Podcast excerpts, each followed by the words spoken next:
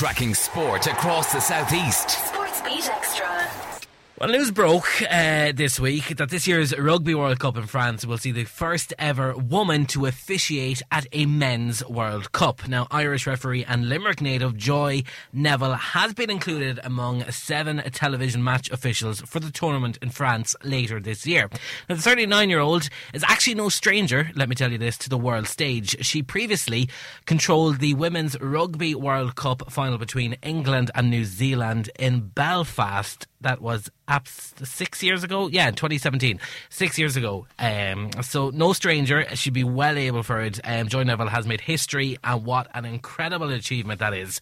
Now, Joleen from Beat News is stepping into the hot seat this week for Sean on SportsBeat Xtra, and she spoke to newly qualified Wexford rugby coach Hannah Furlong to hear what the news of Joy Neville means to her. But first, what made her want to join the sport of rugby? Yeah, so um, I started playing uh, for New Ross Rugby Club uh, underage, and uh, we progressed to under 18. We won the Leinster Plate final, um, which was a great achievement. Um, and then then I, I injured my back um, a little while after that, and I went through lots of physio and eventually had to get back surgery. So I realised I, I couldn't play anymore. Um, so then I, I felt like I wasn't finished with rugby. I felt like um, I wanted to stay involved, so I decided to pick up refereeing. That's extraordinary that it didn't stop you. The injury didn't stop you. You still had such a yeah. hunger to play rugby and you got going. So, how, what does the process look like for somebody that wants to become a referee? Yeah, yeah so um, firstly, you can do an online course. Um, it's a affiliate course where you're kind of affiliated to your own club um, and you just kind of ref games that to do with your own club. And um, then you can go on to do. I did um last September. I did a day course, uh, new referees uh, with Leinster, and I found that really great uh, to meet like new referees starting off like me.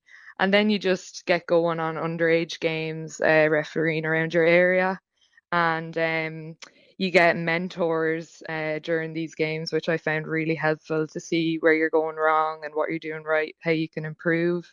Um, and then eventually, um, if you're good enough, they will get you assessed um, and hopefully you pass. So a few weeks ago, I had my assessment um, and I passed it to become a Leinster branch referee. Congratulations, Hannah! That's amazing, and you must Thank be so you. excited. Like I know from some, some I, I, from speaking to other people about referees and being on the sidelines that it's quite a tough yeah. job. That I, I, think it's Jamie Carragher, the football player, says that you yeah. know when he was finished up playing football, you don't just become a referee. It's something you have to dedicate your life to because they see the game completely yeah. Different. What's it like being on the other side? Yeah, for sure. Um, like of course you're going to receive a certain amount of people disagreeing with your opinion, you know, that's normal. Um, we're all human and we all make mistakes. Um, but yeah, it's definitely you have to really uh, learn the rules and you know know your stuff. And I think confidence is a big thing as well. You know, if you come across as confident in your decisions, you know the players and the people on the sidelines will have confidence in you. Yeah, for sure. And while you were going into this line of work, did Joy Neville, was she on your radar at all while you were pursuing this? Yeah, I, I suppose she was. Like, um, I think it's really important for young girls to have a female role model to look up to. So, obviously, you know, the re- referees, it's male dominated, like at the moment, if you look at the big games.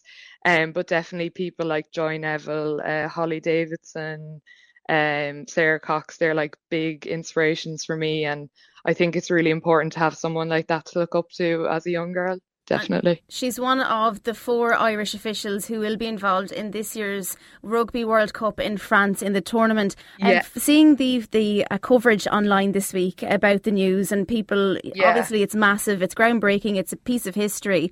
Uh, it quote yeah. From her came up saying, "When I was first asked about becoming a referee, I thought absolutely not. I called one of the most senior and respected men I knew in rugby and asked him if he thought a woman could ever referee the top men's division in Ireland.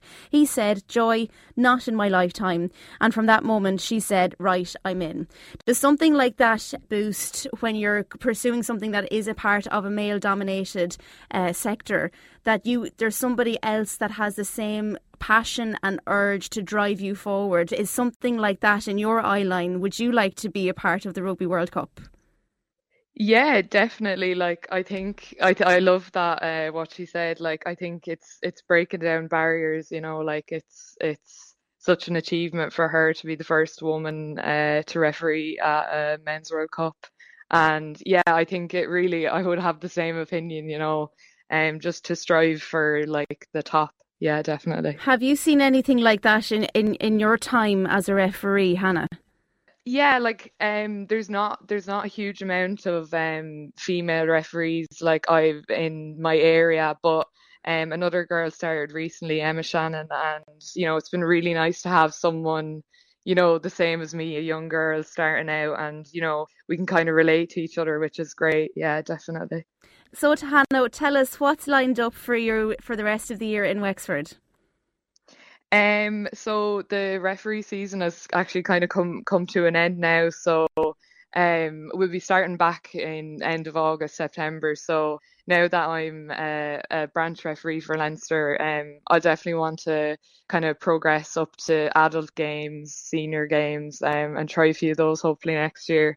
Um, you know, there's a good pathway that you can progress through. You start with underage and you move up to adults and you can progress all the way to All Ireland League in Ireland, you know, which would be a huge achievement.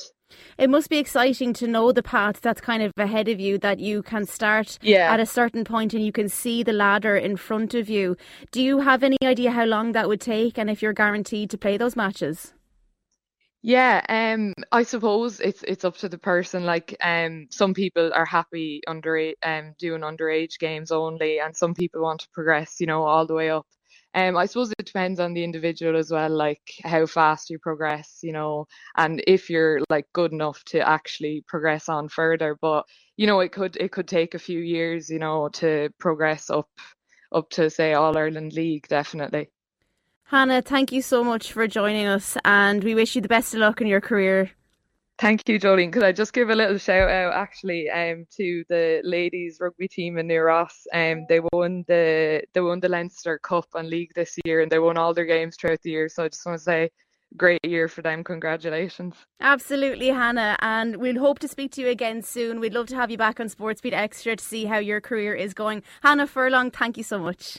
Tracking sport across the southeast. SportsBeat Xtra. Plenty of action in sport and plenty of controversy too in the world of GAA this week. From camogie to streaming services, we've had it all. Now, Joleen sitting in for John Connolly this week on SportsBeat Xtra took a look back at the news this week. Sports enthusiast, GAA man, Gavin, thank you so much for joining us. Tell us a bit about some of the controversy. We have two stories we're going to touch on today. First, we're going to go to Kildare and the camogie team that they released a statement after they were withdrawn from the All Ireland Intermediate Championship. What's this about, Gavin?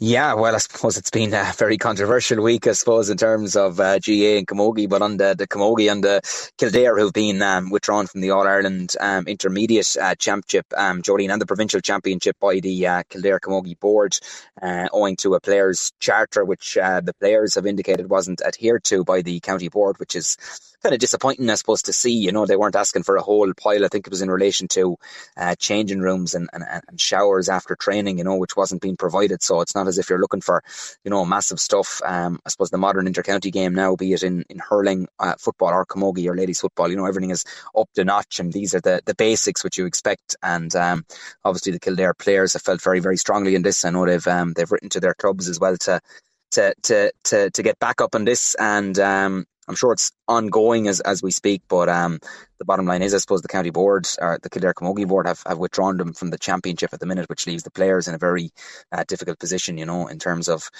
um, you know, the work they're putting in behind the scenes is second to none. And obviously, if they're not getting these basic requirements, it's very, very hard uh, for them then to, to perform. You know, you've enough to be doing, I suppose, to try and go training and representing your county. These things should be a given. These are basics, you know what I mean? So for me, it's very, very poor out of the, the, the Kildare Camogie board and something I think that needs to be um, addressed quickly and get those players back at the pitch, get them back playing for their county because that's what they love doing. And uh, I'm sure the clubs are going to have their voice on it as well. So yeah, it's very, it's an awkward position really. And um, there's no winners really in this, you know.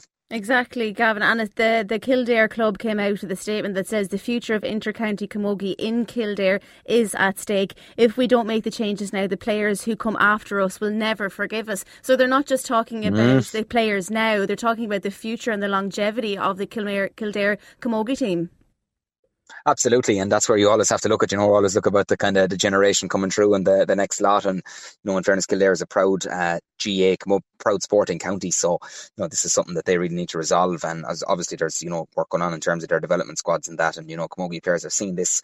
You know, you want them to to move on to the next level. And if they see this going on, you know, you know, you might you're, you're going to lose them to other sports and things like that, which is uh, not what what they want from a Camogie point of view. So yeah, as I said, it's not just the senior team or the senior or the intermediate panel, I should say, which are being affected which is Kildare's main team, obviously in Camogie playing at intermediate level, which is still very competitive. They need to be setting the standard. They need to be the standard bearers for the younger generation as well. And um, at the moment, that's just not happening with this controversy. And as I said, look, there's there's no winners out of it. So I think it certainly needs to be something that's uh, resolved. And I think clubs, it's very important that they come through and have their voice as well, because you know clubs are the are the voice of our counties. You know what I mean across the region, and you know that's where you start, and that's where it ends. So it's very important that they have their say as well. I've no doubt the clubs in Kildare will stand up uh, to this as well, and it's something that hopefully can be can be resolved uh, sooner rather than later you know. Thanks, Gavin. And before we move on, like you said, it's a conversation that's being had on a local and a regional level. Is this a conversation that's happening in the southeast? Are they looking at their own camogie teams and ensuring that this doesn't happen? Yeah, well, I, I, I, would think so. Um, in fairness to, to most of the southeast teams, in fairness, and I know from speaking from a Waterford uh, point of view as well, having watched the lads in the win the National League Division One B, and of course, uh, obviously didn't go so well against Tip last weekend and in the Munster Championship. Tip and Clare obviously meeting on Saturday in the Munster final, which is a curtain raiser to the Waterford Clare hurling game. So I think the players are very well looked after. To be fair, um, there's good structures in terms of development squads as well. There's there's going around with their hurleys. I know the Waterford Minors played the an Ireland final in, in Nowlan Park last week. It was great to see the various development squads were brought up for the day out. There was various clubs there as well uh, with their Waterford jerseys and that. So that's the promotion side of it as well. And you know what I mean? The the senior team are, are being real leaders, I suppose, role models for the younger the younger generation as well, which is great to see. That's that's what you want to see. So I'm sure the the clubs and or the various counties would have taken note, I suppose, of what was happening in Kildare. No, nobody wants to see it happening. You know, no, you want to try no. and grow your game. And that's not the only controversy. We'll turn our attention now to something completely different, and it's we're going online yeah. streaming service GAA Go. It's dominated headlines all week. Can you give us a bit of a roundup, Gavin, as to how this came about? GAA Go has been a, a, a franchise, a, a, streaming service that's been mm-hmm. there for 10 years. Why is it coming to the forefront now? Yeah, well, I suppose how long have we now, Jolie? I suppose what you'd say here. It's just uh, it's been unbelievable. It really started from, I suppose, when I was even driving back from. I was lucky enough to be one of the people who was in Páirc uh, to be in Uí Chaoimh last week for that classic uh, game between Cork and Tip in the Munster Hurling Championship. Uh, and it ended up a draw, of course, both sides unbeaten, which was only available on the on the streaming platform that is GAA Go. Um, it was an absolute belter of a game. The previous week we had Clare and Limerick, which was all also only available on uh, behind a paywall, which is GAA Go. And if you turn even to Saturday, Waterford Clare is also available on the GAA Go platform uh, for for Saturday night at six o'clock in Thurles. So um, obviously this is a it comes down to probably obviously the GAA calendar is fairly tight in terms of the new you know split season between the intercounty and then you're back to your club later in the year. So the whole calendar has been condensed. That certainly is a factor. Um, but the, the point being made I suppose is by a lot of hurling enthusiasts and it was highlighted by Donal Cusack in the Sunday game last week and I think a lot of people were in agreement with him that uh, you know why are we not promoting our our, our, our proud and our, I suppose our traditional game of hurling a Saturday evening game on uh, free to air or terrestrial TV like your RTE um, you know, why isn't that game being shown live when I suppose you have the best players in the the, the country going at it, uh, giving everything for the cause, and we're putting these games behind a paywall. So that's, I suppose, the the hurling enthusiasts and the, the fans' arguments. And to be fair, you know, you can't really. It's hard to argue with that as well, um, because how many people, you know, if that game was available on free to air TV, you know, I'd imagine the audience would be absolutely massive because we want these players from around. You know, we want to be watching the best players. Uh, I'm not too sure how many uh, people bought, uh, bought it on GAA Go. Obviously, there was a fair few. I think there's a yearly subscription. I think which mm-hmm. is just under the 80 euro mark. It's 12 euro. I think the equivalent 12 euro per game is what it is to mm-hmm. purchase. Um, a game and I suppose you're relying then on, you know, good broadband and things like that as well. I know there was a few clubs who streamed it in, in pubs and that and there was a couple of issues that the stream was buffering and things like that. So, you know, getting their device hooked up to a TV then and asking them to pay subscri- subscriptions and this and emails and logins and stuff like that, to be fair, you know, just put the game, as somebody said to me last week, a, a former Waterford and Tipperary hurler whom I had on uh, my own programme on Monday evening in WLR, you know, just make it easy for the people to, to watch the games. You know, don't be don't be making life difficult. Um, GAA Go are there. In fairness, you know, That's they the have thing, a platform. Gavin. They, like the, the, the cameras are already there that they can actually do what they normally used to do and show them free to air. That it's causing a hurdle for a lot of people that doesn't need to happen in the Republic of Ireland. Yeah, certainly so. And, you know, we're just asking for, I suppose, you know, to be put on, on, on free to air TV, um, GAA Go, in fairness, and nothing wrong, let me, let it be said, with the, the quality of their work. and fairness, there's a lot of work behind the scenes and the, the commentary and all that, the feed and everything has been top notch. In fairness to them, they're there to, to do a job because they were signed up by the GAA, um, to come on board because, you know, let's be honest, it was what, 15, maybe 15 games you're going to give, give or take in the weekend. RTE can show all 15 of those with the Tailteann Cup and football obviously kicking off as well this weekend. Exactly. Go are going to be performing a few of them games, but it's just the point being is, you know, the GAA uh, putting Munster Hurling Championship games behind the paywall where, you know, you'd expect a lot the viewership to be massive in terms of, you know, people, you know, wanting to see those games rather than buying a Tailteann Cup game then, which maybe they mightn't be putting on. People, are they going to subscribe to that? So you've all that argument and counter argument. And, you know, given the next couple of weeks, I know RTE are going to have a lot more of the Munster Hurling Championship games, but it's also on the same weekend as the new All Ireland football series is kicking off. And I know, say, for instance, Kerry Mayo in a couple of weeks' time, which is a huge game in the first round of the All Ireland football championship in Killarney, that's been uh, put behind the paywall and she goes. So, you know, you're probably going to have the football companies coming out now saying, you know, why isn't that on uh, live TV or free to air TV? Uh, you know, maybe some of your other channels, I think people were making the point and thought it was a good point during the week that in terms of your, your RTE News now or your RTE Plus One, you know, surely to God there's other channels there that in a way, even if people still do have to pay it, uh, a subscription for it or whatever that um you know maybe could be put on that channel to maybe give them easier access rather than downloading apps and try to stream it you know to be fair you know if you're a, a, an older generation person you're more than likely want to watch the game on TV not through your phone or not through your laptop you Will know you what I mean be so watching any of said them, Gavin? Sorry to interrupt. well, I'll be lucky. Lu- luckily enough, I will be uh, in a working capacity at Waterford and Clare, and luckily enough, I was um I was in Páirc Uí Chaoimh last Saturday, so it was actually um it was funny. I was doing a bit of schools coaching uh, this week in a few schools in Waterford, and I was making the point that uh, did any of you uh, watch? Uh, I'm sure any of you watching what Clare, Cork, and Tip the weekend would have seen this skill being demonstrated, and one of the kids, in fairness, very uh, uh, politely required, "No, I didn't get a chance to see it because uh, it was on GAA Go." So you know, uh, all the things. It just goes to show that uh, you know everyone is tuned into this. It's been a toing and froing argument. Then you have, um, you know, I suppose you had Virgin Media then coming in during the week to Mm-hmm. say as well they weren't offered kind of a contract when this was made. So it's something between the GAA and GAA Go. So it's a counter argument that's going to go on. Look, this this is by no means finished, and No. it just it's messy on all sides because at the end of the day we want to try and promote our games, but I think we need to do that in the right manner. You know, put the games on TV. You know, it's pretty simple, and I know it's a cliche. You know, make it easy for people. You know, you know. And we'll be keeping a close eye on it. Gavin, thank you so much for joining us for this week's SportsBeat Xtra. Back at the same time again next week. Tracking sport across the southeast. SportsBeat Xtra.